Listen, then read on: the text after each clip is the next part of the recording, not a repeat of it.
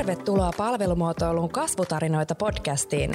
Tässä podcastissa kuulemme erilaisten palvelumuotoilun ammattilaisten, ilmiöiden ja edelläkävijöiden kasvutarinoita. Keskusteluissa pääsemme kurkistamaan kulisseihin ja avaamaan teille kuulijoille niitä kehitysmatkoja, joita kukin vieraamme on saanut kulkea. Luvassa on sykähdyttäviä tarinoita matkan varrella saaduista kokemuksista, opeista ja oivalluksista sekä vinkkejä teille kuulijoille jaettavaksi – Podcastin haastattelijoina toimivat kasvuan perustajat Sofia Forsberg ja Johanna Säynäjäkangas.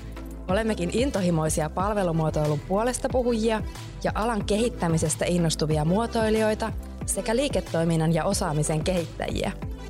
Tervetuloa siis mukaan innostumaan ja oppimaan palvelumuotoilun kasvutarinoista – Tässä jaksossa vieraanamme on Krista Korpikoski, joka on palvelumuotoilija ja palvelumuotoilun tutkija, joka kouluttaa myös palvelumuotoilun maisteriopiskelijoita Lapin yliopistossa. Kristalla onkin kokemusta palvelumuotoilusta niin in-house-palvelumuotoilijana, konsulttina, opettajana kuin tutkijanakin. Kristan sydäntä lähellä on erityisesti palvelumuotoilun muutosjohtamisen haasteet, esteet ja hidasteet, joihin hän on päässyt perehtymään omassa väitöskirjatyössään. Hei, tervetuloa Krista. Tosi mahtavaa, kun tulit meidän vieraaksi ja mahtavaa päästä keskustelemaan erityisesti nyt palvelumuotoilun muutosjohtamiseen liittyen. Kiitos paljon kutsusta. Oli mukava tulla tänne. Hienoa. Hei, tota, ihan alkuun voisit lyhyesti kertoa meille vähän sun taustasta ja erityisesti ehkä siitä näkökulmasta, että miten se muotoilu on astunut sinne mukaan. Yes, no Uravalintahan oli tosi haastavaa silloin nuorena, kun lukiosta lähti maailmalle ja sitä mietti, että mitä sitä pitäisi isona tehdä ja en mä tiennyt edes sellaisesta asiasta kuin, kuin muotoilu. Mm. Ja, ja olin siellä äitin toimistossa, kun äitillä oli yritys tehnyt kirjanpitotehtäviä ja tullut siihen tuloksen, että kirjanpito nyt ei ainakaan ole mun juttu.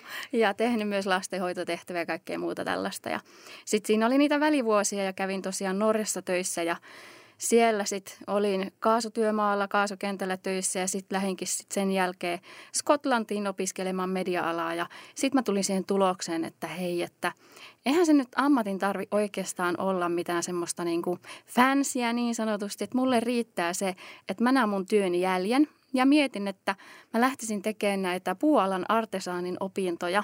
Ja tota, keskustelin sitten tästä asiasta kotona ja sitten äitini itse asiassa olikin se henkilö, joka ehdotti, että hei, että sullahan on jo toisen asteen tutkinto, että mitä sä sitä tekisit enää uudelleen, että miksi sä hae vaikka yliopistoon, että eikö siellä Lapin yliopistossa ole jotain sellaista kuin muotoilu, että katoppa Googlesta. No mm. heipä siinä. Sitten mä katsahin, että no joo, kaksi päivää aikaa tehdä ennakkotehtävät, äkkiä hakemus sisälle. ja 2008 mä sitten tota, sinne hain ja ja pääsin opiskelemaan ja siitäpä se polku sitten lähti siihen muotoilijan uralle, että 2008-2013 nyt oli sitten ne aktiiviset vuodet, kun opiskelin muotoilua, teollista muotoilua. Mm. Ja palvelumuotoilu ei silloin mulle ollut vielä tuttua, että mä tein tuotemuotoiluprojekteja ja käyttöliittymä- ja käyttökokemussuunnittelua. Ja sitten mä mietin, että kun meillä oli semmoinen kuin Sinkolabra, Lapin yliopistossa on edelleen Service Innovation Corner, eli tämmöinen palveluiden prototypointilabra, niin mietin, että mikä tämä on tämä palvelumuotoilu ja, ja mikä palvelumuotoilun prototypointilabra, että ei ole vielä tuttu tämä palvelumuotoilu mulle, että mitäs nyt, pitäisikö tämäkin vielä osata. Mm. No ei siinä. Opettajalta sitten menin kysyä, että hei, että kun mä en vielä tätä palvelumuotoilua osaa, että mä oon tehnyt vaan muotoilua. Ja sitten sanoi, että älä huoli, mm. työ työhön opettaa. Mm. Sä tiedät kuinkin muotoilun ja muotoiluajattelun periaatteet, ne on kaikkialla samat. Kyllä. Että jos sä työllistyt palvelumuotoilijaksi, niin, niin älä huoli, kyllä sä opit sen siellä kentällä sitten. Joo. Okei, okay, mahtavaa. Eli, eli tota, no, pääsitkö tai rohkenitko lähteä hakemaan sit niinku palvelumuotoilijan töitä niinku tämän kannustuksen saattelemana vai miten, miten sun tiesit palvelumuotoilun pariin päätyi? No siinä kävi itse asiassa sit silleen, että kun mä olin saanut ne paperit käteen joulukuussa 2013, niin mä tietenkin lähdin hakemaan työpaikkoja, että mihin mä nyt hakisin töihin ja Lapin yliopistossa silloin se oli helppo vaihtoehto, kun sieltä oli just valmistunut ja asuin Rovaniemellä silloin. Silloinkin, kuten nykyäänkin, mutta tuota, silloin siellä oli paikka auki semmoiseen hankkeeseen kuin tunteesta arvoa palvelulle. Mm. Ja siinä hankkeessa sitten työllistyin siihen tutkimusavustajaksi helmikuussa ja olin siinä sitten kesän saakka töissä. Ja siellä tehtiin sitten palvelumuotoilua kolmelle eri yritykselle sen hankkeen sisällä. Ja sitten näistä yksi yhteistyökumppaneista pyysi mua sitten, että hei, Ää, ollaan just perustamassa palvelumuotoilutiimi meidän yhtiöön, oisitko halukas tulossa, tai siis tulemaan hmm. in-house-palvelumuotoilijaksi meille. Ja niin mä sitten sanoin, että no totta kai, että jos mulle isosta yhtiöstä tarjotaan töitä, niin tietty. Mm-hmm. totta kai, ja se oli tietenkin itselle semmoinen, että wow, mua pyydetään tällaiseen töihin in-house-palvelumuotoilijaksi. Mm. Joo, tietenkin. Tottahan sitä kokemattomana siinä, tai no Tokihan sitä oli kokenut niitä projekteja siinä muotoiluopintojen aikana, mutta sitten palvelumuotoilu oli sen verran uusi asia, mm. että tietenkin kun tämmöistä työpaikkaa tarjottiin, niin halusin sen ottaa vastaan ja lähteä sinne kentälle sitten oppimaan, että mitä tämä sitten on. Okei, no hei, toiko kuulostaa ihan mielettömältä.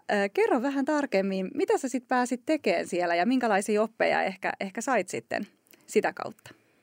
No joo, teollisuudessa kun toimittiin, niin totta kaihan ne projektit oli todella isoja. Mm. Ja ei teollisuudessa, kun palvelumuotoilu oli sielläkin uusi asia kyseisessä yrityksessä, niin, niin se sielläkin oli mukana konsulttiyhtiö sitten, kansainvälinen konsulttiyhtiö, joka sitten veti tämän projektin läpi ja me oltiin sitten tiiminä siinä oppimassa, mm. että miten palvelumuotoilu oikeasti tulee tehdä ja toteuttaa. Ja Kyseessä oli tämmöinen globaali huollon kehittäminen ja huoltomyynnin kehittämiseen liittyvä projekti. Mm. Ja tämä kesti sitten noin vuoden verran, olisinko mä ollut siinä puolitoista. Kun sitten se yksi puoli vuotta se, siinä meni, että mä olin sitten bugitestaajanakin ja kaikkea muuta. Että et kyllä siinä palvelumuotoilijan tehtävissä pääsi hyvin monenlaisiin niin kuin tehtäviin. Mm. Ja, ja tota, sen projektin jälkeen sitten tota, – itse asiassa tuli toinen projekti, joka oli tämmöinen konsulttipalvelun kehittäminen, jossa olin mukana. Ja, ja siitä sitten menin tämmöisen niin digitaalisen palvelun kehittämiseen, joka oli jatkua sit tälle, niin kuin, jatkoa mm. tälle konsulttipalvelulle ylläpitoon liittyen. Niin tota, kolme projektia, jossa olin mukana ja, ja, ja tota, siinä sitten kävi niin, että kun niissä projekteissa oli ollut, niin oli jo halukkuutta palvelumuotoilijana kehittyä uusiin suuntiin.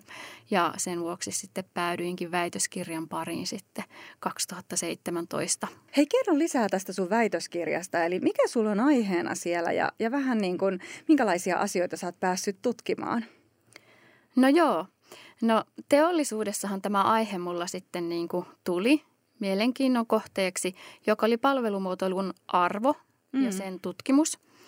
Ää, ja käytännössä se lähti siitä, että kun mä hoksasin, että tähän oikeasti vaikuttaa todella isosti täällä organisaation sisällä tämä palvelumuotoilu ja tästä on tosi kovasti hyötyä.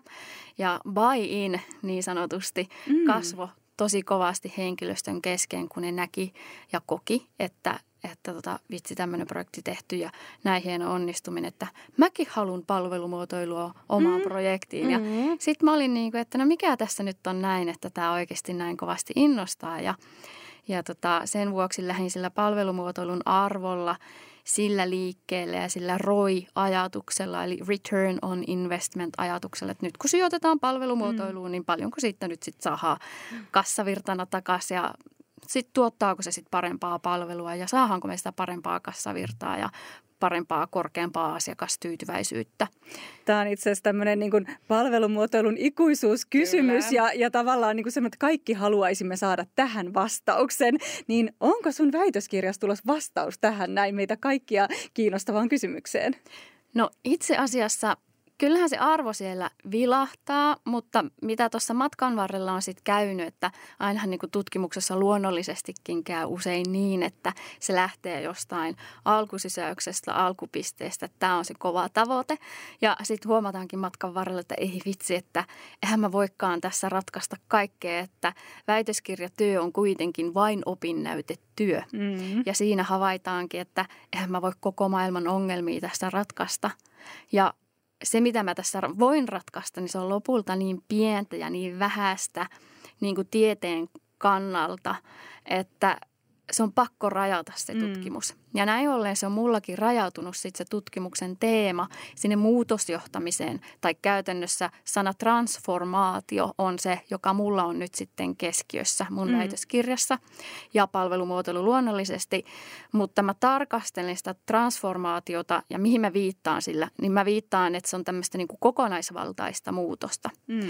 Ja sitten mä tarkastelen sitä sen, sen kautta, että minkä muutosaskeleiden kautta tai mitä muutoksia pitää olla organisaatiossa tapahtua, että se tämmöinen kokonaisvaltainen transformaatio siellä organisaatiossa voi tapahtua sinne asiakas- ja ihmiskeskeisempään suuntaan.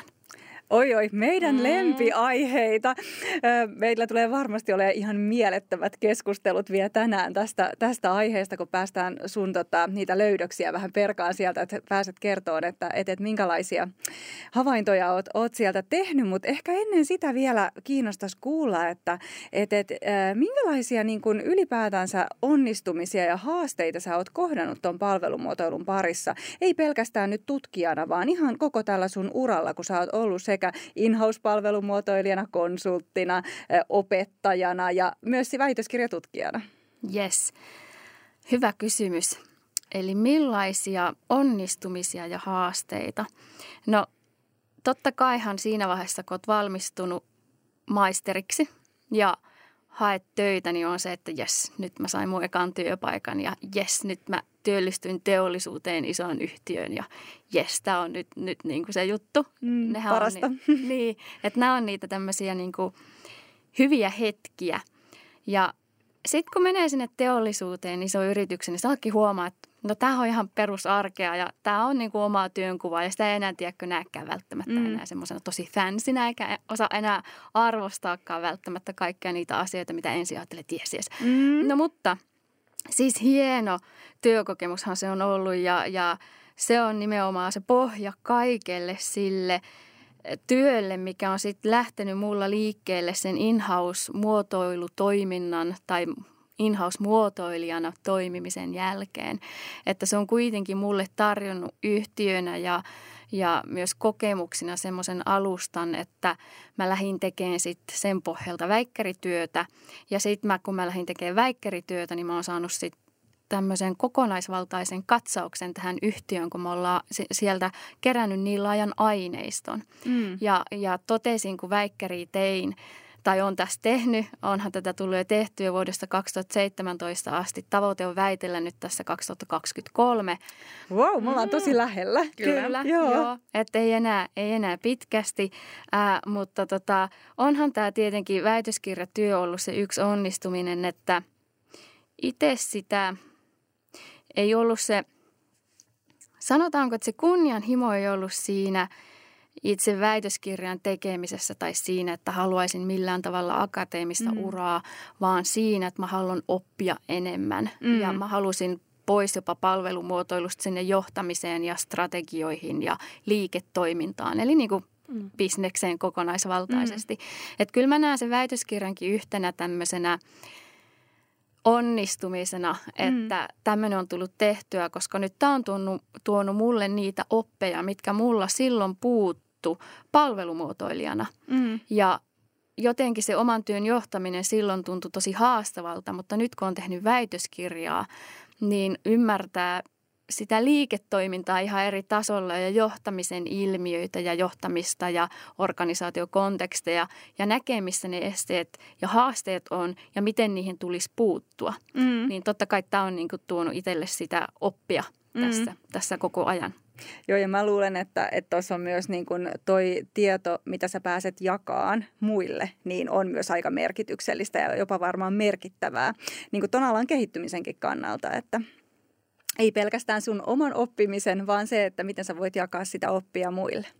Mm. Kyllä, joo. Et kyllähän se motivaatio ensin oli se oma oppiminen, mutta totta kai tässä kun tätä työtä on tehnyt, niin huomaa, että, että tämähän on totta kai sitä, että enhän mä nyt yksin tätä itselleni tee, mm. vaan onhan tällä, tällä jokin tarkoitus, miksi mä tätä teen. Ja totta kai sitten tämä liittyy siihen omaan osaamiseen ja sen osaamisen äh, sanottamisen ja myymiseen ja, ja yhteistyöhön sitten kaikki yritykset, minkä kanssa sit mm. tulee tekemään töitä ja toimimaan, niin kaikki tämä tieto on sitten niin sanotusti valuuttaa niin kuin, niin kuin siellä. Kyllä. Kyllä.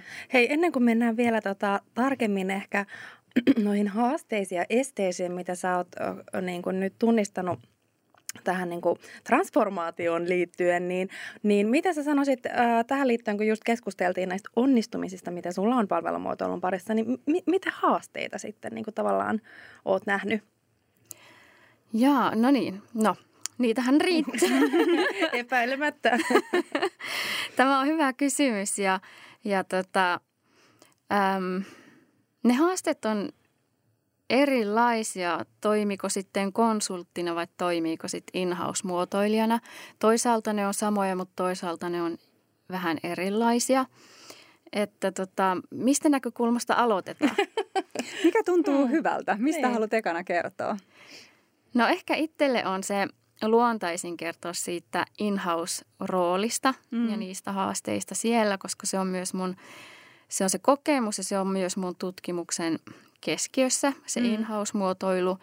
Ää, tokihan sitten konsulttipuolellakin niitä, niitä riittää, mutta jos mä nyt mietin molempia, niin ykköshaaste on tietenkin sen palvelumuotoilun ymmärtäminen. Mm. Että oltiin me sitten konsultteja tai in-house-toimijoita, niin mehän tietenkin törmätään sitten siihen, että ymmärretäänkö sitä ja miten sitä ymmärretään.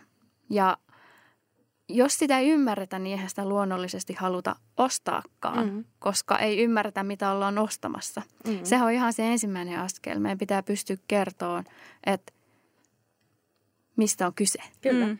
Ja mitä tämä hyödyttää, ketä tämä hyödyttää ja miten tätä tehdään, mihin se yhtiö on sitoutumassa, mm. kun se valitsee palvelumuotoilun ja päättää, että halutaan kehittää sillä tavalla. Mm. Se on ihan se, ihan se ykkönen. Kyllä, ja, ja tavallaan niin kuin moni ongelma kertautuu myös sen kautta, kun sitä ymmärrystä ei ole. Juuri niin. Näinhän se on. Ja sitten monesti kun äm, etenkin sit isossa yhtiössä, jossa tuli tätä, kun sanoin sanan buy-in, mm. äm, tuli yhtäkkiä paljon ihmisiä, jotka oli, että hei mäkin haluan mm. tätä. Niin johtui monesti siitä, että he näkisivät sen palvelumuotoilun ikään kuin pinnan mm. niistä tehdyistä projekteista. Sen kiillotetun hie, hienot kaikki ne esitykset ja muut. Ja ne sitten osa saattoi pyytääkin, että hei, että – Mäkin haluan palvelumuotoilua omaan projektiin, kun ne tekee niin hienoja esityksiä. Mm, joo, tässä on yksi niin hienolta. tämmöinen tyypillinen harha ja väärinymmärrys, että tuota, Kyllä. Tähän tehdään hienoja slideja, niin se on siinä. Kyllä, ja sitten jää ymmärtämättä sitten se, että samalla kun valitaan palvelumuotoilu, kehittämisen niin kuin menetelmänä ja toimintatapana johonkin projektiin, niin sehän käytännössä tarkoittaa sitä, että henkilö tulee tässä vaiheessa valinneeksi kokonaisen strategian, mm. miten kehitetään mm. ja sen prosessin, että nyt lähtään tutkimuksesta liikkeelle. Nyt mennään tapamaan asiakkaita ja käyttäjiä, kuunnellaan meidän asiakasrajapintaa. Et se ei olekaan niin, että palvelumuotoilija tulee ja he, heittää, tota, heilauttaa Magic Wand mm.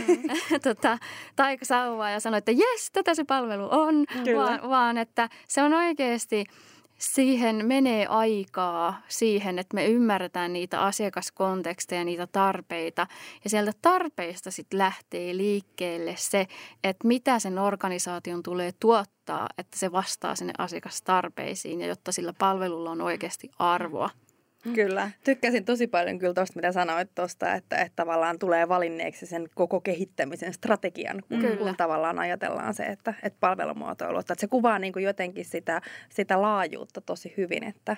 Joo, ja siis just se, minkä kanssa mekin ehkä niin kuin paljon haastetaan yrityksiä, on se, että kun ei se ole mikään semmoinen joku yksi menetelmä tai prosessin vaihe, joka voidaan vähän niin kuin istuttaa sinne nykyiseen malliin niin, että hei nyt me tehtiin palvelumuotoilua, kun me laitettiin tämä yksi menetelmä tai työpohja tänne tai joku tämmöinen pieni asia. Tai meillä oli se yksi työpaja, niin check, niin. palvelumuotoilu on tehty. Kyllä, ja, ja tota, tosi meidänkin sydäntä lähellä nimenomaan just se, että et, et se on nimenomaan sitä kokonaisvaltaista kehittämisotetta, se, että et, et sun pitää ymmärtää sieltä se tapa kehittää Ei niinkään se, että käytät se jotain yhtä tiettyä menetelmää, vaan se, että miksi me tehdään sitä kehittämistä sillä tietyllä tavalla ja sitten siihen sopivat menetelmät. Ja se on juurikin näin. Ja, ja monestihan tota, saattaa tulla joku johtaja pyytämään, että he, että nyt me suunnitellaan palvelu Pulkkamäelle, että, että tota, tai Pulkkamäki-palvelu, että nyt vaan palvelumuotoille se. Joo. ja sitten silleen, että hetkinen, että, että, että tota, nyt sä oot varmaan kysymässä jotain ää, väärältä henkilöltä, että voisiko mennä markkinointiosastolta pyytää jotain brosyyriä, jos sä haluat jonkun esitteen. Mm. Että se ei ole mun työ. Mm. Että et sitten ei ymmärretä todellakaan sitä, että se on oikeasti holistinen lähestymistapa, jossa on mukana paljon menetelmiä mm. ja, ja luovaa tekemistä. Se on luovaa sekä systemaattista, miten mä sanoisin? Analyyttistä. luovaa ja analyyttistä, mm. juuri näin. Mutta myös systemaattista. Siellä on tietty, tietty tavallaan prosessi, mitä sä noudatat. Et vaikka se Kyllä. on iteratiivista ja siellä saatetaan mennä ta- taaksepäin, niin se kuitenkin tuo sen, sen tavallaan polun, ja, mitä siinä käydään, mitä tavallaan siinä on pakko käydä läpi, jotta niin. tavallaan Joo, ja siis todella niin kuin, ö, omankin kokemuksen mukaan, niin tosi monessa yrityksessä he on tosi niin kuin ratkaisukeskeisiä. Tavallaan, niin kuin, että ensimmäisenä me keksitään se ratkaisu niin kuin, että hei meidän mielestä tämä olisi nyt hyvä idea, että, että tämä ratkaisee tämä ongelma näin. Ja sitten me lähdetään niin kuin, tuuttaan sitä prosessia, että nyt me vaan niin kuin, laitetaan se ratkaisu pakettiin. Mutta kun oikeasti se ratkaisu on todennäköisesti ihan vääränlainen, kun me ei olla edes ymmärretty, että niin kuin, missä se asiakkaiden mielestä se ongelma edes on. Tai että mitä me ollaan ratkaisemassa.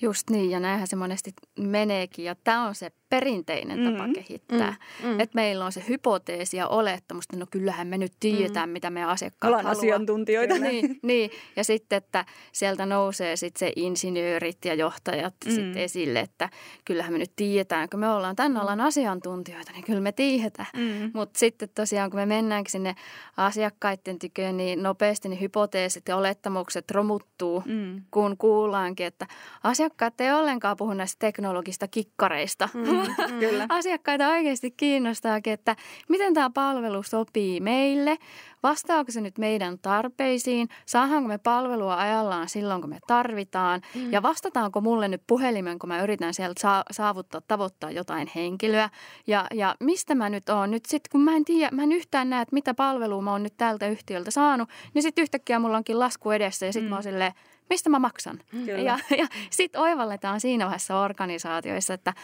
ai niitä ei kiinnostakaan meidän teknologia, että niitä, ai, niitä kiinnostaa aivan eri asiat. Ja totta kai siitä sitten niin lähtee se, se, sit se palvelun kehittäminenkin, että saadaan, sanotaanko näin, parempaa arvoa sille asiakkaalle – Kyllä. Sit sen kautta, kun niitä ymmärretäänkin paremmin. Joo, juuri tämä ja, ja myös tämä, että samalla lailla kun asiakasta ei kiinnosta joku teknologia ja niin kuin näin, niin ei kiinnosta myöskään, että mikä se on se tuotantoprosessi siellä yrityksen takana, että siitä ei kannata niin kuin kertoa ja niin kuin tuoda niin kuin se tavalla, että nyt kun me avataan tämä, niin asiakas ymmärtää, että miten tämä palvelu niin kuin näyttäytyy hänelle, koska se näyttäytyy ihan eri tavalla hänelle kuin se näyttäytyy siellä sisäisesti.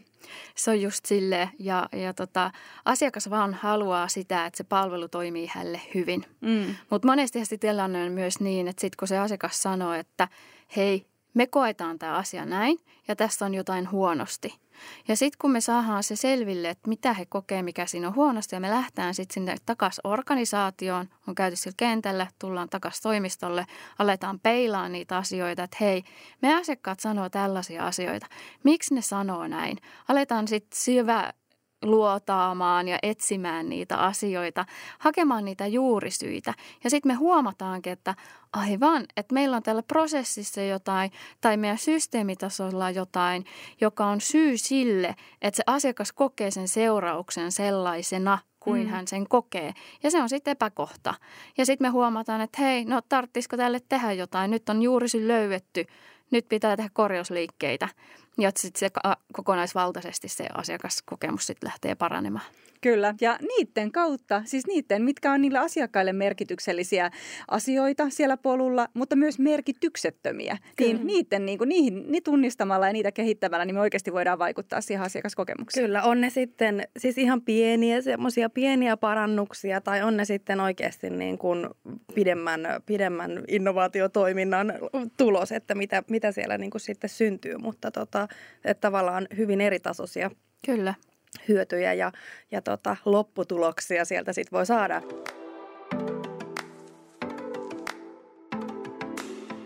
Palvelumuotoilun kasvutarinoita podcastin tuottaa kasvua. Me kasvualla autamme osaajia ja organisaatioita kehittämään ja kehittymään palvelumuotoilun avulla. Olemmekin ennen kaikkea vaikuttavan palvelumuotoilun ja asiakaslähtöisen kehittämisen oivalluttajia ja edistäjiä – Podcastin lisäksi tarjoamme erilaisia palvelumuotoilun asiantuntijapalveluita, joiden avulla autamme asiakkaitamme palvelumuotoilun haltuunottamisessa ja edistämisessä, osaamisen kehittämisessä ja kasvattamisessa sekä kehitysprojektien toteuttamisessa. Palveluihimme voit tutustua tarkemmin osoitteessa kasvua.fi.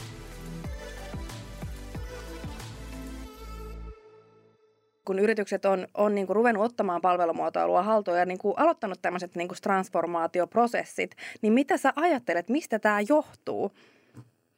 Et miksi y- yritykset haluaa hyödyntää palvelumuotoilua? Mm. Mm. No, äm, on monenlaisia yrityksiä. Äm, jos miettii, että mistä se johtuu, niin sehän on uusi asia. Ja, ja tota, mulla on ainakin uralla tullut vastaan – olin tuossa, on ainakin kuulunut tähän Service Design Network-palvelumuotoilun networkiin, mikä sitä nyt mm. suomeksi? SDN. SDN, näin, niin, näin. niin, ja sitten siellä tota, on, on tota, äh, tavannut eri ihmisiä eri yrityksistä, niin siellä yksi yritys esimerkiksi toi tämmöisen tarinan esille, että, että tota, tehtiin kehittämistä ja mentiin perinteisellä tavalla, että jes, tätähän meidän asiakkaat tarvii. Käytettiin siihen kaksi vuotta aikaa ja rahaa ja ihmisiä. Ja sitten huomattiinkin, kun vietiin se palvelumarkkinoille, että ei vitsi, vaan 10 mm. prosenttia meidän asiakkaista tarvitsee tätä. Mm. Että niin hukattu rahaa mm. ja resursseja, kaikki Joo. ne Juuri tämä, ja, ja tässä ollaan just tässä, että minkälaista se perinteinen kehittäminen, eli tavallaan uskalletaan tuoda se vasta, kun se on oikeasti viimeisen päälle niin kuin hinkattu ja Just viimeistelty niin. se ratkaisu, että siinä vaiheessa vasta tuodaan se asiakkaalle. Niin ne on aika kalliita kehityseuroja Todella. siinä mielessä, kun siinä kohtaa huomataan, että me tehtiin nyt ihan väärä ratkaisu. Me kehitettiin Kyllä. ihan väärä asia. Näin se on ja tähän on sitä niin kuin virheistä oppimista ja kantapään kautta mm. oppimista. Mm. Ja näin ollen, kun tämmöinen virhe oli tehty, niin sitten tämä organisaatio alkoikin miettiä, että, että tota, hei, miten voisimme tehdä asioita toisin. Mm. Ja sitten organisaatio löysi palvelumuotoilun ja lähti tekemään sitten kehittämään palvelumuoto, siis palveluita palvelumuotoilun keinoin ja sen avulla. Ja on saavuttanut paljon parempaa sit tulosta ja parempia palveluita sen seurauksena. Toi on itse asiassa tosi tyypillinen varmasti monessa yrityksessä, että, että, me, että se tulee vähän niin kuin ton kautta, että alkaa jo itsekin hiffaan, että hei, että, että eihän tässä ole mitään järkeä tehdä tällä tavalla. Kyllä, Kyllä. Sitten mulla tuli tähän vielä liittyen mieleen näitä toisia esimerkkikeissejä, että miten joku muut yritykset on hyödyntänyt palvelumuotoilua, niin onhan siellä niitä tienraivaajia, niitä, jotka tota, päättää rohkeasti mennä ja kokeilla, että, että tota, hei, tässähän on oikeasti ollutkin, tai on tehty sanotaan tämmöisiä Mun eka artikkeli itse asiassa keskittyy siihen, että miten palvelumuotoilu tuli isoon yhtiöön. Mm. Niin siinä mä käyn semmoisen kymmenen vuoden aikasyklin läpi, jossa on sitten tehty tota neljä eri projektiharjoitusta asiakaslähtöisesti. Mm. Ja asiakaslähtöisesti mä nyt korostan tässä, puhutaan business to business asiakkaista eli yritysasiakkaista. Kyllä. Ja, ja kun puhutaan käyttäjistä, niin käyttäjät on sitten tuotteen loppukäyttäjiä, mutta asiakas on yritysasiakas, kelle sitten myydään Kyllä. palvelu.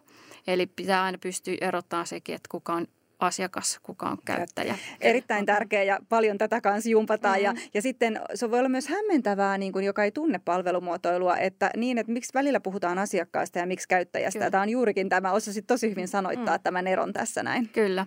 Eli, eli tota, jos mä ostan puhelimen itselleni, niin mähän olen asiakas, esim. Telia Kyllä. Kyllä. Ja sitten mä tuun käyttämään. Mutta sitten mä oon puhelimen käyttäjänä, mulla on OnePlus, niin, mm-hmm. niin tota, sitten mä oon tavallaan, no mä oon käyttäjä. Mm. No mutta tota, pitää pystyä erottamaan eri konteksteissa, että mitä kä- tarkoittaa käyttäjä. Se käyttäjä voi olla myös organisaation sisällä. Kyllä. Jos mm-hmm. kehitetään jotain organisaation sisälle, niin onko se myyjä vai joku muu siellä sitten organisaatiossa, joka tulee käyttämään jotain järjestelmää. Ja jos järjestelmää suunnitellaan, niin silloin se myyjä mahdollisesti voi olla sitten jonkun järjestelmän käyttäjä.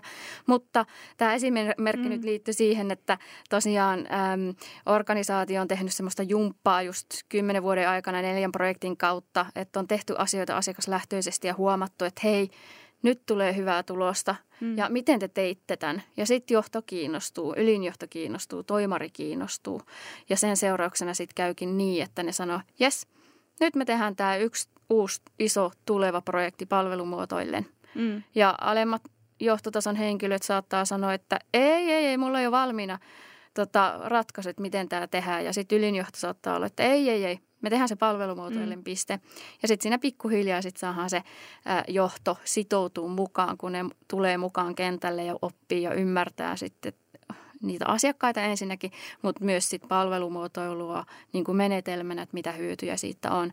Niin tällä tavalla olen huomannut monen johtajan tavallaan kääntyneen mm. siitä, että ensin oli vastaan, niin yhtäkkiä onkin puolesta. Mm. Niin, niin tota, tämmöiset yritykset on hyviä tämmöisiä niin esimerkkikeissejä. No mutta sitten tämmöiset esim. isot yhtiöt, jotka tekee palvelumuotoilua, niin sitten on hyviä esimerkkejä pienemmille yrityksille ja pienemmät sitten lähtee tulemaan perässä, että hei kun muut niin mekin. Mm. Ja, ja tätä kauttahan se lähtee tavallaan niin kuin kasvamaan.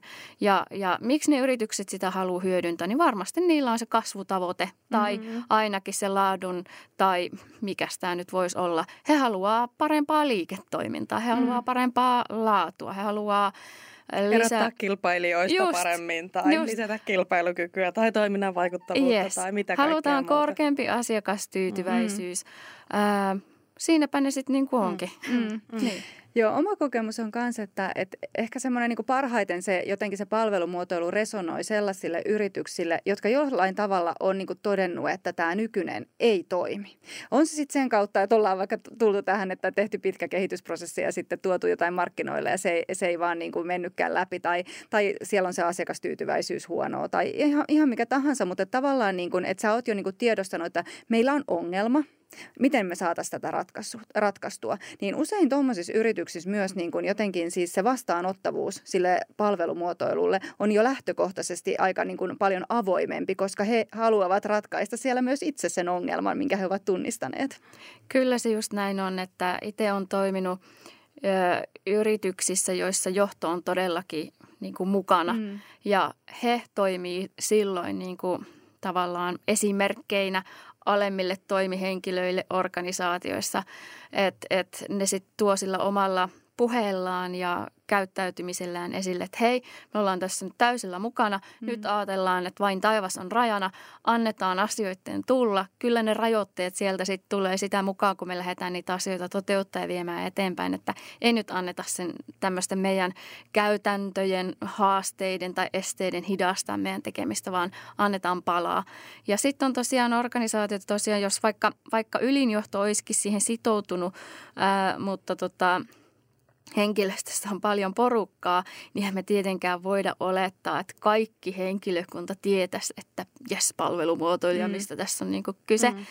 Vaan totta kai siellä sitten sit on sitäkin, että projektitasolla sitten ne alkaa näyttäytyä ne haasteetkin ja se, että mikä niiden ihmisten suhtautuminen tähän kyseiseen asiaan on.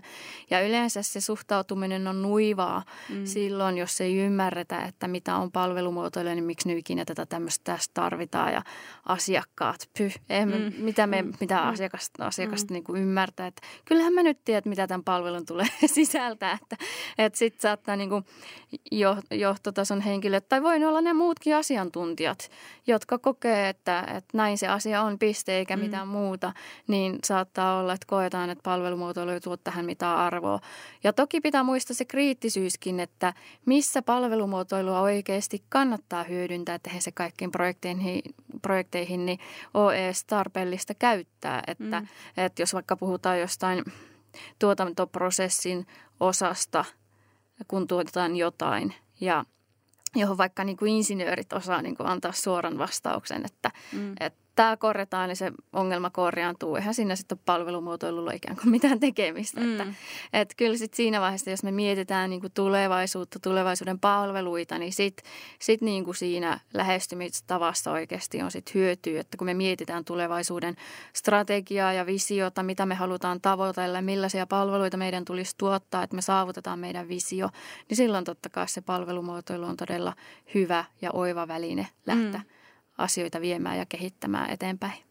Joo, siis toi on tosi tärkeä näkökulma ja, ja tota, ehkä mekin niin lähestytään itse sitä siitä näkökulmasta, että tavallaan kaikki periaatteessa, kun palvelu on niin prosessi, niin kaikki periaatteessa, jotka ovat prosesseja, niin sä voit niin hyödyntää tavallaan sen prosessin kehittämiseen, mutta sen prosessin sisällähän on asioita, joihin ei välttämättä, että ne voi olla vaikka jotain tarkkoja mittauksia vaativia, ei silloin kysellä keltään mitään, vaan se pitää olla niin kuin tietynlainen se, ja siinä tarvitaan juurikin sitä insinööriosaamista. Mutta sitten sen ympärillä voi olla asioita, joilla me voidaan helpottaa sen asiakkaan niin kuin palvelun käyttöä. Niin tavallaan niin kuin se jotenkin, että, että, että monesti myös me mennään helposti siihen, että hei tämä on vain tuote tai niin kuin näin, että ei tässä ole sellaista elementtiä, mitä voisi palvelumuotoilulla hyödyntää, mutta kun sitä laajennetaan sitä näkökulmaa, että niin, että voitaisiko me tuoda tähän jotain sellaista, mikä helpottaisi vaikka tätä tuotteen käyttöä, niin silloin mun mielestä palvelumuotoilu voi tuoda siihen kyllä arvoa.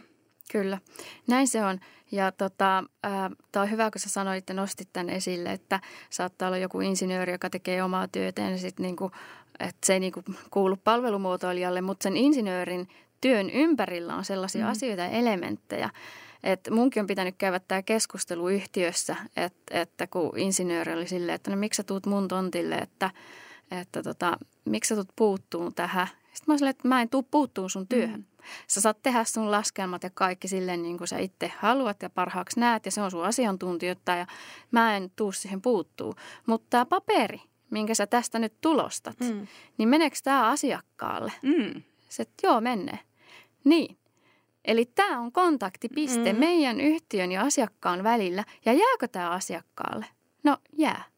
Ja mä silleen, niin, no kun mä en itsekään ymmärrä, että mitä tässä paperissa mm. sanotaan, mm. Niin, niin voitaisiko me yhdessä pohtia tätä, että miten ne asiat tässä esitetään, oli ne sitten visuaalisesti tai jotenkin muuten kerronnallisesti siten, että minä ymmärtäisin, jotta se asiakaskin sitten ymmärtäisi, että mistä tässä puhutaan ja mitä nämä asiat tarkoittaa. Kyllä, tosi hyvä esimerkki. Ja mun mielestä vielä niin kuin, äh, erityisesti, jos miettii, niin kyllähän jokaisessa, vaikka sä olisit tuotebisneksessä tai missä vaan, niin kaikkialla on myyntiprosessi, Kyllä. jossa kontaktipisteitä on sitten vaikka just niin kuin siihen ostamiseen liittyen tai tarjous tai, tai sitten kuitti. joku muu kuitti. Siis tavallaan, että siellä, siellä on niitä hetkiä, niin tavallaan niin kuin siellä, siellä siis... Niin ja kun me lähdetään siitä, että, että niin kun, kun se asiakas ei välttämättä ole yhtä kuin se asiantuntija, eli, eli hän katsoo sitä ihan eri osaamisella ja tarpeilla, niin sehän on se, mihin meidän pitää kääntää se kontaktipiste. Eli ei niin, että me osoitetaan siinä jotenkin erinomaisuuttamme siinä asiantuntijuudessa ja briljaillaan niillä kaikilla termeillä ja, ja tota millimetreillä siellä, vaan meidän pitää kääntää se meidän asiantuntemus asiakkaan kielelle niin, että hän oivaltaa, että aivan aivan, kiitos tästä ratkaisusta, nyt tämä helpottaa minun elämääni. Juuri näinhän se on ja sitähän se asiakaslähtöisyys on. Juu. Että me ei tavallaan tuo sitä omaa jargoniamme sinne mm.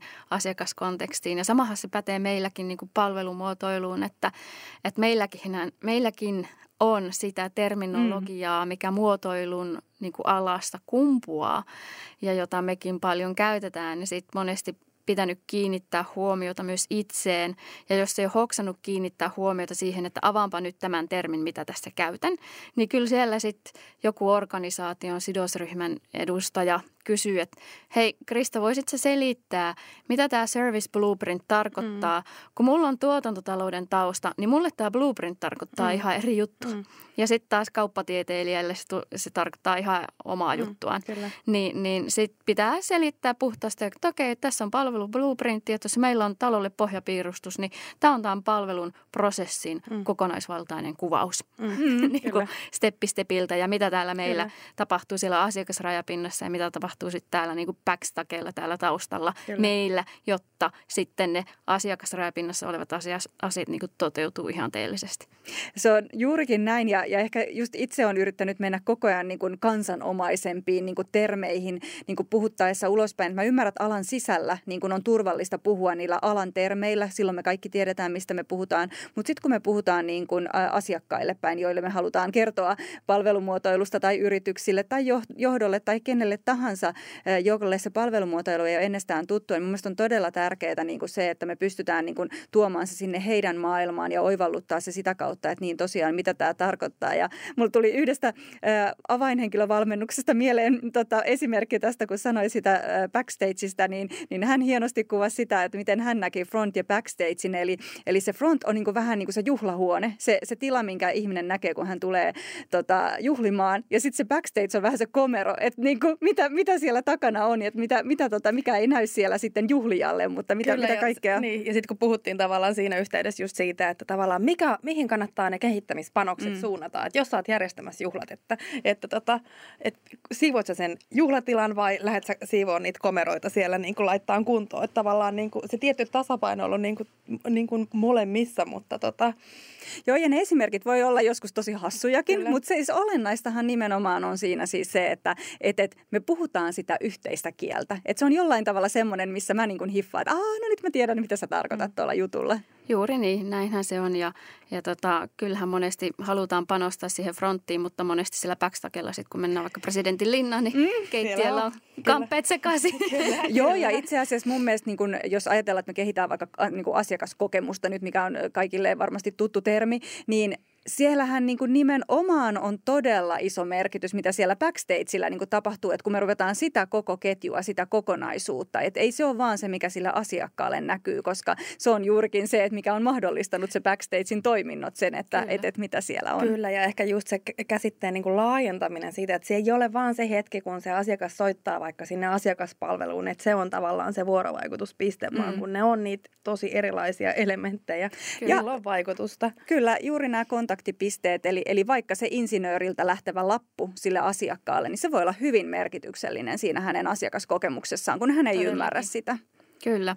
Ja jos se insinööriltä lähtevä lappu on käänteen tekevä siinä päätöksentekohetkellä, että asiakas päättää, että haluanko mä ostaa palvelua tältä yhtiöltä vaiko en, niin kyllä sen lapun pitää olla aika priimaa. Kyllä, kyllä ja itse asiassa tästä päästään niin myös siihen, että kun asiakashan tekee vertailua, että jos meillä olisi vaikka sellainen tilanne, että asiakas on ottanut tarjouspyyntöjä kymmeneltä kyllä. yritykseltä, niin tämä voi olla oikeasti se ratkaisevin hetki, että kuka on ymmärtänyt panostaa siihen tarjoukseen, mikä sillä asiakkaalle lähtee. Että kaikki voi periaatteessa periaatteessa tarjota ihan samaa, mutta miten se viestitään asiakkaalle, Juuri. niin voi olla se ratkaiseva. Joo, itsekin on ollut nimenomaan tästä tarjouspuolella tekemässä sopimuksia tai sopimusmalleja uusiksi. Mm. Ja se oli kyllä, tota, sanotaanko, muutaman kuukauden jumppa. Mm, mm. et kyllä siinä paljon piti käydä asiaa lakimiestä ja asiantuntijoiden kanssa mm. sit organisaation sisällä läpi, fasilitoida niitä keskusteluja ja, ja sitten toisaalta suunnitella sitä sopimuspohjaa, että onko tämä nyt ymmärrettävässä muodossa ja missä järjestyksessä näiden asioiden tulee esiintyä. Ja mm. kyllä ne on niitä käänteen tekeviä hetkiä, että jos se on pielessä, niin, niin se saattaa olla todellakin merkittävä hetki mm. siten, että me ei saakaan asiakkuutta, jos kyllä. tavoite on nimenomaan saada uusia asiakkuuksia. Myös vanhojen asiakkuuksien niin kuin jatkaminen, jos sopimus päättyy ja uusi sopimus pitää tehdä, niin, niin se pitää ihan yhtä lailla osata se asiakas ikään kuin voittaa puolelleen niin kuin uudelleen. Kyllä, ja siellä varmasti korostuu juuri se, että miten me tehdään asioista mahdollisimman helppoja. Just Koska niin. meillä on jo se asiakas täällä niin kuin meidän hyppysissä, niin mehän halutaan tehdä se asia sille mahdollisimman helpoksi, että meidän kanssa jatkaminen niin ei vaadi sulta oikeastaan mitään ihmeellistä. Kyllä. Kyllä. Hei, tä- tästäkin aiheesta olisi aivan ihanaa jatkaa. Mä tässä Kyllä. oikein innostuu, mutta tota, erityisesti nyt mua kiinnostaa kuulla siitä, että, että kun sä oot nyt tehnyt tota, tai tutkinut – tutkinut tätä tota, muutos, muutosjohtamista, transformaatiota sieltä palvelumuotoilun näkökulmasta, niin nyt kuitenkin kun yhä useampi yritys haluaa niin kun, ä, alkaa sitä ottamaan haltuun ja lisätä sitä omaa, omaa palvelumuotoilukyvykkyyttään, niin, niin minkälaisia edistämisen keinoja siihen nyt sitten olisi, että mikä olisi semmoisia taikasauva napautuksia, että tota, siinä pystyisi mahdollisimman nopeasti tota, niin- etenemään niin, siinä prosessissa. Niin eikä välttämättä nopeasti, mutta mm-hmm. ainakin siis sillä tavalla, että milla, mikä, niin kuin, mikä on varmoja keinoja, että näihin panostamalla, niin tää, tota, nä, näihin kannattaa tota, erityisesti kiinnittää huomioon. Joo. Äh, äsken kun puhuttiin niistä esteistä tai hidasteista, niin nehän liittyy paljon siihen ymmärtämiseen mm-hmm. ja siihen prosessiin, että miten sitä tehdään. Mutta kyllä mä sanoisin, että Kaikista suurin asia on se organisaatiokulttuuri. Salliiko se sitä oikeasti? Mm-hmm. Että kulttuurihan syö nopeasti strategian aamupalaksi, sanoo tämä Peter Drucker. Ja, mm-hmm. ja näinhän se käytännössä on. Mutta mistä se kulttuuri sitten niinku muodostuu ja koostuu, niin, niin ne on niitä asioita, mikä kiinnostaa, että mis, mihin tulisi niinku puuttua. Ja jos puhutaan kulttuureista, niin kyllähän se lähtee liikkeelle sieltä No, organisaatioilla on strategiakaaviot ja sinne merkitään arvot ja sinne merkitään strategiaosa-alueet, että mitä halutaan tavoitella ja miten. Ja, ja halutaan olla tosi hyvää työpaikkaa ja halutaan olla sitä ja asiakkaille. Ja asiakas näin. on siellä totta kai mukana, niin, ainahan se on. se on. aina se siellä on mukana. Niin kyllähän se niinku sinne pitää päästä mm. ihan ekana sinne arvoihin se ihmislähtöisyys ja asiakaslähtöisyys. Ja miksi puhutaan ihmislähtöisyydestä, niin puhutaan siksi, että eihän me nyt vaan keskitytä asiakkaisiin, vaan me puhutaan niin kuin monisidosryhmälähtöisestä mm. kehittämisestä ja yhteistyöstä. Mm. Ja näin ollen me halutaan ymmärtää asiakkaita, mahdollisesti niitä käyttäjiäkin – riippuu mitä ollaan kehittämässä, mm. mutta myös sit sitä asiakasrajapintaa ja myös organisaation muuta henkilöstöä, henkilökuntaa ja asiantuntijoita. Mm. Eli siksi puhutaan niin kuin ihmislähtöisyydestä, ei ainoastaan asiakaslähtöisyydestä. Mm. Tai siksi mä sanotan sitä näin. Mm, kyllä. Ja jos mietitään tieteellistä pohjaa, niin kirjallisuushan on eri kirjallisuus joka puhuu käyttäjälähtöisyydestä ja sitten on taas eri tieteellinen kirjallisuus, joka puhuu asiakaslähtöisyydestä. Mm. Mutta koska mä tutkin äm, isoyhtiöitä, joilla on paljon business-to-business-asiakkuuksia ja jotka nyt on otettu mukaan kehittämiseen, jotka ei aiemmin olleet mukana systemaattisesti kehittämisessä, niin mä puhun nimenomaan asiakaslähtöisestä kehittämisestä, mm. koska kyseisessä yhtiössä on aiemmin keskitytty käyttäjiin, koska Aivan. tuotteita on tuotettu jo käyttäjille ja käyttäjät on ollut kehityksessä mukana jo silloin, kun R&D-osasto on mm. perustettu. Mm. No mutta Mun mielestä tosi hyvää niin kuin selkeytystä niin kuin termeille ja, ja tota, ehkä niin kuin varmaan se yleisin, mitä näistä käytetään, on se asiakaslähtöisyys ja semmoinen, niin minkä kaikki varmaan tunnistaa, että hei nyt mä tiedän, mistä tuossa niin puhutaan. Et se on niin se ehkä se ylä, yläkäsite, niin semmoinen vähän niin kuin kattotermi, että et, et sen alla sit löytyy niitä nyansseja, että voidaan vähän tarkentaa, että et mikä vaikka se, se käyttäjän rooli on siellä. Juuri näin. Joo. Ja sitten mikä se on, kun lähdetään liikkeelle kulttuurista, niin sen pitää mennä sitten sinne niin kuin organisaatiostrategiaan ja arvoihin, mutta se ei yksistään riitä. Se ei riitä, että johto toitottaa sitä, että jee, jee, me ollaan nyt asiakaslähtöisiä ja meillä on nämä asiat siellä. Sitten kun me tullaan sinne arkipäivän työhön ja sinne kehittämistoimiin, niin mä oon itse ainakin muotoilijana kamppailu monien asioiden kanssa liittyen siihen, että miten tämä nyt voi olla näin vaikeaa ja miksi tämä työ nyt ei etene ja miten nämä muut ei tätä nyt osaa ottaa huomioon ja miksi mulle ei tule kokouskutsuja ja mikä mm. homma. Okei, no se on johtunut monesti siitä, että projektin omistaja, projektin päällikkö tai projektin johtaja ei ole ymmärtänyt, mistä tässä on kyse. Ja ulkoiset työkalut, toiminnan ohjausjärjestelmät esimerkiksi projektin hallintaan liittyen, ne asiat ei ole siellä. Niin eihän se johtaja osaa odottaakaan asioita semmoiselta tekijältä tai toimijalta, joiden tehtävän kuvaa hän ei ymmärrä, mm. eikä vastuualueita, eikä tehtäviä, mitä hänen tulee tehdä. Kyllä, ja, ja tavallaan siis niin kuin mun mielestä se on hyvin niin kuin klassinen niin kuin sillä, sillä tavalla asetelma, että on se mikä tahansa asia, mikä me vaikka sinne arvoihin kirjataan, niin sehän ei vielä muutu toiminnaksi. Se ei vielä tarkoita oikeastaan niin kuin yhtään mitään. Ne on niitä korulauseita, ja, ja tota, sitten meillä on niin kuin ihan eri asiat, niin kuin millä me nimenomaan voidaan varmistaa sitä, että se muuttuu toiminnaksi. Kyllä, ja, ja tässä kohtaa sitten kouluttaminen, eli HRn mm. rooli, henkilöstöhallinnon rooli on tosi iso, etenkin isommissa yhtiöissä liittyen nimenomaan muotoiluajattelun tai palvelumuotoilun kouluttamisen organisaation sisällä, että se sitten niin kuin lähtisi laajenemaan se ymmärrys siitä asiasta. Mutta kyllä se tarvitaan sinne projektinhallintatyökaluihin, niin kuin sanoit, ne on toiminnanohjausjärjestelmiä etenkin siinä kohtaa tärkeitä henkilöille, jotka ei ymmärrä, mistä tässä on kyse.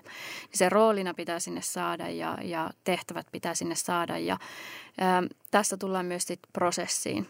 Siellä toiminnanohjausjärjestelmissähän on aina tuotekehitysprosessit ja sinne on sitten määritelty ne henkilöt ja prosessin eri vaiheet ja useinhan ne on lineaarisia. Mm. Ja tämä on niin kuin monesti se mm. haaste, mm. että lineaariset prosessit, mitkä siellä olemassa on ja joita tulisi seurata, niin ne ei taas sit tue sitä palvelumuotoilun tämmöistä oppivaa ja ketterää, mm. iteratiivista toimintatapaa. Se on, se on juurikin näin ja jotenkin niin kuin mun mielestä tuossa kaikesta tavallaan niin kuin kumpuaa se, että ihan ensin niin kuin, siellä yrityksessä pitää niin kuin sitä ymmärrystä olla. Me ei voida oikeastaan edes niin kuin lähteä kehittämään mitään toimintatapoja, prosesseja, ei minkäänlaisia asioita, jos me ei ymmärretä, mistä siinä on niin kuin kyse. Juuri niin. Ja, ja siksi tämä jumppa pitääkin sit organisaation sisällä käydä, että saadaan sitten ne normit ja käytänteet vastaamaan sitä asiaa. Eli se pitää se ymmärrys ensin sinne saada, jotta me pystytään sitten myös – HR ja muun henkilökunnan kanssa käymään myös ne keskustelut, että onko meidän tuotekehitysprosessi esimerkiksi ajan tasalla. Okei, meillä on tuotteiden kehitykseen oma prosessi, meillä on IT-kehitykseen oma prosessi, niin, mutta totta tosiaan palvelut onkin ihan eri asia. Mm. Niissä on ne on tuotepalvelu- ja ekosysteemejä, joissa on mukana ne tuotteet ja siellä on ne järjestelmät ja siellä on ne ihmiset. Että pitäisikö kehittää sittenkin vielä kolmas prosessi, joka sitten tukisi tämmöistä asiakas- ja ihmislähtöistä tapaa kehittää niin kuin palveluiden kannalta. Joo, ja tämä varmasti korostuu siis nimenomaan semmoisissa isoissa, vähän himmelimäisissä niin kuin organisaatioissa, missä se toimintatavat on semmoisia siiloutuneita ja, ja tavallaan kerroksellisia.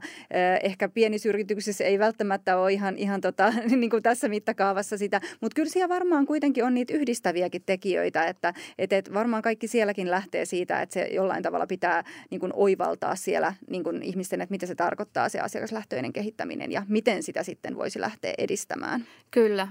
Toinen yhtiö, joka, jota tutkin, niin on sitten tämmöinen kansallinen liikkumiseen pohjautuva yhtiö. Ja tota, sitten kun selvitin siellä näitä tuotekehitysprosesseja, niin kävi ilmi, että no ei meillä meillä ei oikeastaan käytännössä ole tuotekehitysprosessia, mm, että se nyt vähän, vähän menee sen mukaan, että minkälainen projektipäällikkö meillä sattuu olemaan, että mistä koulukunnasta tai, tai mikä on hänen koulutuspohja, mitä hän, niin kuin, mikä on hänen koulukunta tavallaan, mihin hänen niin kuin uskomukset perustuu siitä, että mikä on oikea tapa kehittää. Mm-hmm. Ja, ja näin ollen sitten se menee vähän niin kuin sen mukaan, että minkälainen se tyyppi on, mm. mutta tota, kyllä sitten sielläkin organisaatiossa sitä asiakaslähtöisyyttä sinne oli, oli sitten saatu, kun palvelumuotoilu tämmöiseksi kehittämisen menetelmäksi oli otettu, jota piti seurata, mutta sitten se, että miten se sitten lähti siellä toteutuun käytännössä, niin sitten on eri asia, että paljon kuulin kritiikkiä niissä haastatteluissa siitä, että no joo, meillä nyt tota tälle, tälle ajateltiin tehdä ja, ja näin piti tehdä, mutta käytännössä mitä me lopulta tehtiin, niin me vaan mentiin vähän niin kuin verifioimaan, että onko tämä meidän mielipide nyt oikea. Mm, joo, okei. Okay. niin kuin vähän niin kuin varmistaa. Mm, kyllä.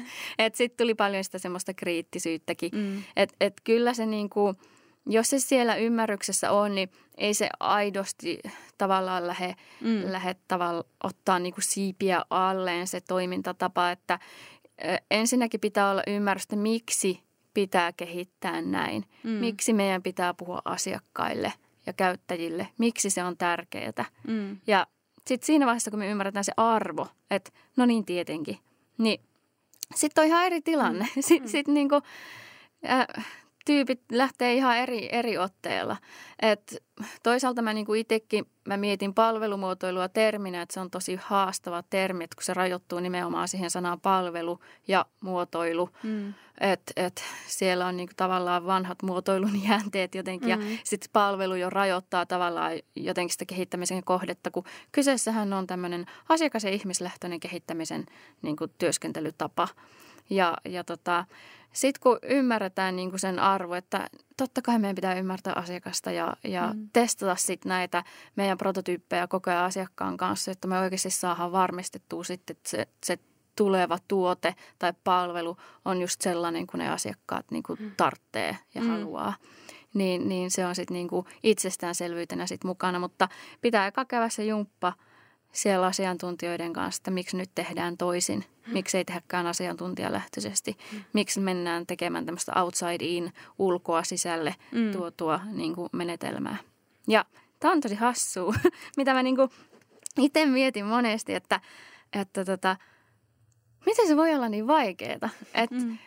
Mutta se vaan niin kuin on, että mm. organisaatioissa asiakkaille tehdään asioita – asiakkaille myydään, mutta ehkä ongelma onkin siinä sitten, että ne nähdään objekteina. Jo, että ne nähdään niin kuin kohteina, joille tulee jotain tarjota. Ja, Mutta mut kun organisaatioiden leipä on siitä kiinni, mm, mm. niin sitten se, että jotta jotakin niin kuin tehtäisiin asiakaslähtöisesti, asiakaslähtöiseksi asiakkaille, niin, niin, niin sitä jotenkin osata. Ja sitten ehkä se johtuu siitä monesti, että meidän koulutusohjelmissa ihmiset koulutetaan ikään kuin tuottamaan työtä ja vastaamaan operaatioihin, jolloin se jokapäiväinen työ tulee tavallaan rutiiniksi ja se nähdään helppona. Mm. Ja kaikki, mistä kassavirta koostuu tässä lyhyellä aikajänteellä, niin se nähdään niin kuin tärkeänä. Mutta sitten taas niin kuin tämmöinen ihmisiä asiakaslähtöiset kehittämisen tavat, niin nehän on taas sitä pitkäjänteistä tai pitkäjännitteistä mm. long term, tämmöistä pitkälle äm, liittyvää kehittämistyötä, jossa halutaan varmistaa laatua niin kuin tulevaisuutta ja tulevaisuuden palveluita ajatellen. Mutta kun meillä ei kouluteta ihmisiä kehittämään, meillä koulutetaan ihmiset tavallaan vastaamaan niihin operaatioihin. Mm, mm. Niin sit, kun suorittamaan sanota, Suorittamaan, mm. niin. Että, että sitten kun tullaankin puhumaan kehittämisestä, niin silleen menee sormi suuhun ja peukalo keskellä kämmet, että öö, mitenkäs tämä nyt niinku toimii ja mikä palvelumuotoilu, mikä muotoilu, mm. mikä muotoiluajattelu. Mm. Mutta mut siis sehän on vaan ihmislähtöistä mm. kehittämistä, mutta, mutta sitä mm. niin kuin ei osata ja siksi tarvitaan tämmöisiä kehittämisen asiantuntijoita, joille on luontaista mennä sinne kentälle ja haastatella niitä asiakkaita, tuoda se tieto sinne organisaatioon, koska sehän on sitä tiedolla johtamista. Mm. Se on sitä organisaatioiden oppimista ja sitä kautta asioiden oivaltamista ja huomaamista, että jes, nyt me ymmärretään asiakkaita. Mm. Näinhän meidän pitää tämä niin kuin, tehdä. Mm. Toi oli itse asiassa aika hyvä niin kuin, äh, kiteytys tuosta toi tiedolla johtamista. Että ihan samalla lailla kuin meillä on siellä kaikenlaisia muitakin mittareita, mitä me seurataan siellä ja johdetaan toimintaa sen pohjalta, niin me tarvitaan myös sitä ymmärrystä niistä asiakkaista. Ja siihen ei useinkaan riitä se, että meillä on joku kerran vuodessa asiakastyytyväisyyskysely. Ei. Alleviivaan kyselysanaa, koska mm, se on niin. myös organisaatiolähtöinen, jossa organisaatio on itse päättänyt, mitä he haluaa asiakkaita kysyä ja Kyllä. kysyä vastauksia sitten niihin tai saada vastauksia niihin. Mutta sitten just tämä jalkautuminen asiakkaiden luokse ja heidän kuunteleminen, niin me saadaan ihan erilaista ymmärrystä sieltä Kyllä. asiakkaista. Ja tämä on se palanen, mitä ihan yhtä lailla siellä tiedolla johtamisessa tarvitaan, että se on Juuri semmoista niin. vielä syvempää tietoa ja ymmärrystä. Kyllä, se on juurikin sitä, että, rat, että löydä ensin oikea ongelma Mikä mm. on oikeasti se ongelma? Että jos me lähtää vaan niin kuin organisaation näkökulma edellä, me ei välttämättä löydetä sitä oikeaa ongelmaa. Me saatetaan rat- ratkaista vääriä ongelmia. Sitten me käytetään rahaa väärin. Se menee ikään kuin, niin kuin hukkaan. Mm. Eli ensin meidän pitää löytää se oikea ongelma. Mikä se on se ongelma, mikä tulee ratkaista. Ja, ja siihen ongelmaan liittyvät ne juurisyyt. Siihen sitten lähtee ideoimaan ja konseptoimaan mahdollisuuksia. Ja siksi puhutaankin tästä, että ratkaise ongelma sitten oikein. Mm. Eli sitten se ratkaistaan yhteistyössä asiakkaiden kanssa ja muiden sidosryhmien kanssa siten, että minä en esimerkiksi sitten mene tuonne niin poteroon suunnittele, mm. että tämmöinen se niin kuin nyt niin kuin olisi, vaan sitten niin kuin tiiminä käydään sitä jumppaa ja että mitä nämä sisällöt tulisi olla. Ei tehdä sitä vielä viimeisimpää hienoa malliinsa, vaan mennään heti jo keskeneräisellä työllä sinne asiakkaan tykö ja kysytään, että mitä sä oot mieltä, mm. onko nämä sisällöt nyt sitä, mitä sä koet, että sä tarvisit. Mm. Niin, niin tota, Sitähän Siinähän se on, on se palvelumuotoiluprosessin mm. ydin, ydin tiivistettynä. Kyllä, juuri niin. Se on, se on juuri näin ja me toivotaan, että mahdollisimman monessa yrityksessä niin nähtäisiin tämä mahdollisuus, että mitä palvelumuotoilu oikeasti voi niin kuin, tuoda heille. Ja, ja varmasti niin kuin, ei, ei löydy sellaista yritystä, jolle se asiakas ei olisi tärkeä. Niin kaikki ne yritykset, joille asiakas on tärkeä, niin he voi oikeasti hyödytyä palvelumuotoilusta. Totta kai. Kyllä ja just tässä on mun mielestä aika hyvin äh, sivuttu myös tavallaan niitä erilaisia erilaisia kehityskohteita, missä siitä on hyötyä. Niitähän on valtavasti enemmänkin vielä, mitä, mitä tuossa tota, on tullut esiin, mutta tavallaan tosi erilaisia paikkoja, missä siitä, siitä on kuitenkin hyötyä. Ja mun tarvii sanoa, että Krista on ollut ihan mieletöntä keskustella sun kanssa ja meillä olisi ollut varmasti toisellekin tunnille vielä Kyllä. riittävästi asiaa ja aiheita ja, ja tota, toi sun asiantuntemus sieltä olisi varmasti ammennettavaa, ammennettavaa vielä lisääkin kuulijoille, mutta tota, me säästetään mahdollisesti jonnekin seuraavaan keskusteluun mm. vielä lisää aiheita. Kyllä, että... tämä oli ehkä tämmöinen pieni tiiseri tähän aiheeseen liittyen. Hei, tota, meillä on loppukysymys aina ollut, ollut semmoinen, että haluttaisiin, että sä kertoisit yhden semmoisen opin tai oivalluksen sun uralta, jonka sä haluaisit jakaa muille muille tota, alalla toimiville tai m- mahdollisesti yrityksille, jotka, jotka rupeaa palvelumuotoilua ottamaan haltuun, niin, niin tota, mikä olisi sun oppi tai oivallus? No mun oppi on varmaan se, että, että tota, tää palataan siihen nyt, mistä tarina lähti liikkeelle. Niin hmm. kaikki hyvät tarinat siellä alku, keskikohtaiset loppu palaa sinne alkuun. Eli lähdettiin liikkeelle sieltä, että sanoin, että lukion jälkeen vaikka on luova tausta musiikin alalta ja tanssimisesta, niin en kokenut niitä aloja omakseni ja koin sitä haastetta. Miksi oli vaikeaa valita ala, itselle sopiva ammatti, niin johtui siitä, että kun en, en kokenut, että mulla olisi ollut mitään jotain semmoista yhtä vahvaa, selkeää lahjakkuutta tai suuntaa, että minusta olisi tullut taiteilija tai niin kuin Kurkela Johannas tuli tietenkin laulaja, niin sitten oli se, että mitä minä olen ja mitä haluan. Ja, ja tota, tässä muotoilu, muotoilun kaiken tämän opintojen ja työnteon ja väitöskirjatyön myötä on huomannut, että, että kyllä se oma vahvuus siellä siinä on, että on semmoinen monialainen ja, mm. ja tota, semmoinen tietyllä tavalla generalisti, että hallitsee isoja asiakokonaisuuksia yksityiskohtineen ja, ja pystyy koordinoimaan asioita ja näin poispäin. Että muotoilu toimii hyvin tämmöisille niin kuin generalisteille – mutta kyllä se muotoilu vaatii myös semmoisia markkinoinnillisia taitoja, että me osataan sitten viestiä siitä asiasta meidän asiakkaille ja käyttäjille, että mistä tässä nyt sitten niin on kyse. Mutta myös tämmöistä insinöörimäistä mieltä, johon liittyy nimenomaan tämä tämmöinen niin systemaattisuus ja systemaattisesti asioiden läpikäynti, jotta me saadaan tämmöisiä eheitä, holistisia kokonaisuuksia, joilla on niin kuin sit hyvä laatu. Mutta sitten mitä tuli vielä mieleen, niin se, että Suomessahan muotoilu nähdään taidealana, vaikka itse en ole koskaan muotoilua niin kuin, tai itseäni niin kuin muotoili, muotoilijana, vaikea sana, muotoilijana kokenut millään lailla taiteilijaksi. Ähm, mun mielestä on tämmöinen niin holistinen ala, mm. jonka etuus on nimenomaan kyllä siinä luovuudessa ja luovuuden esille tuomisessa, mutta myöskin sen johtamisessa osana tämmöisiä niin kovaa ja, kovia aloja ja, ja konteksteja, joissa tavallaan bisnes määrittää suunnan. Mutta muotoilun tehtävä on tämmöinen kriittinen asioiden tarkastelu ja se on niin kuin sitä välittämistä. Ja muotoilu on kehittämistä ja, ja se on vahva osa liiketoimintaa ja kokonaisvaltaista tämmöistä niin kuin laadun ja riskien hallintaa. Et mä sanoisin kaikille, että olkaa oikeasti etenkin muotoilijoille. Mm. mm. Olkaa uteliaita ja opiskelkaa, kokekaa ja, ja oppikaa sit paljon eri konteksteista ja, ja eri konteksteissa. Kiitos Krista. Tämä oli ihan huikea jakso. Kiitos, kun sä tulit jakaa meille tota sun osaamista ja oivalluksia. Kiitos paljon teille. On ollut kyllä tosi mielenkiintoiset keskustelut. Kyllä, ja nimenomaan oltaisiin tässä mielellään vielä keskusteluja jatka, jatkettu, niin todennäköisesti me keksitään kyllä, kyllä tota jotakin jatkoa tähän liittyen. Kiitos. Kiitos. Kiitos.